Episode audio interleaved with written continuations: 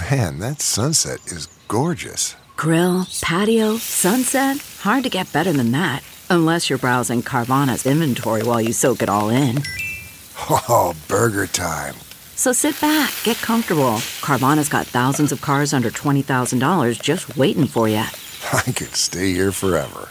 Carvana, where car buying meets comfort, meets convenience. Download the app or visit Carvana.com today. Good morning. I'm Ty Hawkins at Fox 2 with your St. Louis news, driven by Bommarito Automotive Group.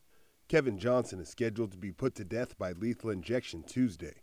Today, the Missouri Supreme Court will hear arguments on whether to stop the execution. He was convicted in 2007 for killing Kirkwood Police Sergeant William McEntee. Anti death penalty activists plan to rally before today's hearing. Alderwoman Megan Green will be sworn in as the new president of the St. Louis Board of Aldermen. She beat fellow Alderman Jack Coatar in the November 8th election to fill the term of Lewis Reed, who resigned in a political corruption scandal. Green will become the first woman to hold the job. After Black Friday and Small Business Saturday comes Cyber Monday.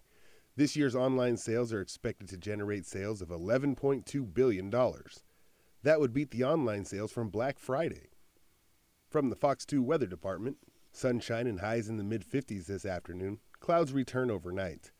Temperatures will drop into the mid 40s after sunset, then slowly start to warm towards sunrise. Tuesday will be windy with highs in the 60s.